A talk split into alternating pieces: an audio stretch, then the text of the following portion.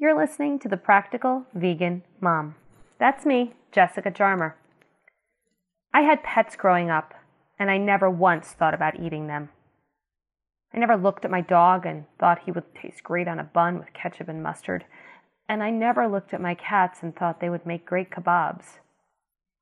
For that matter, I never looked at a cow and thought that either. When I was in kindergarten, we went on a class trip. My mom was there, and they were at a farm, and they bring out the cow, and they said, This is where we get our meat.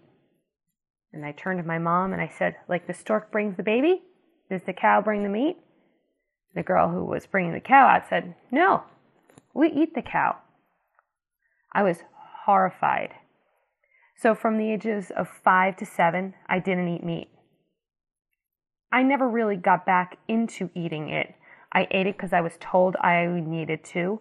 I was told by the doctor I needed to. I was told by friends that I needed to. And I felt such a disconnect with my friends and family by not eating it that I went back to it. But it always begged the question why am I eating this animal? And why am I petting this one laying at my feet?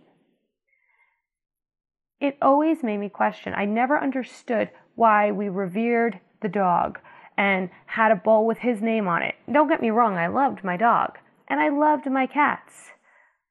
But I didn't understand why people didn't love cows, why people didn't love pigs. Was a chicken hard to cuddle with? Is that why we decided we could eat it? I don't understand the difference between them because they all have feelings and they all feel pain, they all feel love. So, what led us to start down a path of eating a certain type of animal and not another? I think it came down to domestication. When certain animals were able to be domesticated and used for other purposes other than food, we started to look at them differently. In fact, you would be horrified if you found out that your meatballs were actually made of horse, wouldn't you?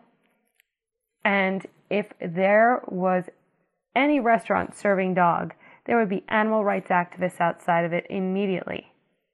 But yet, we don't look at cows and chickens and pigs the same way, and I don't understand it. Don't get me wrong. I'm not the person to go to a sanctuary farm and go petting cows. I don't want to. I was never into them. I was never into any other animals that weren't my pets. But it doesn't mean I don't respect them. It doesn't mean that I don't think their lives have value. So think about it next time you're eating your burger. If it was your dog instead of a cow, how would you feel?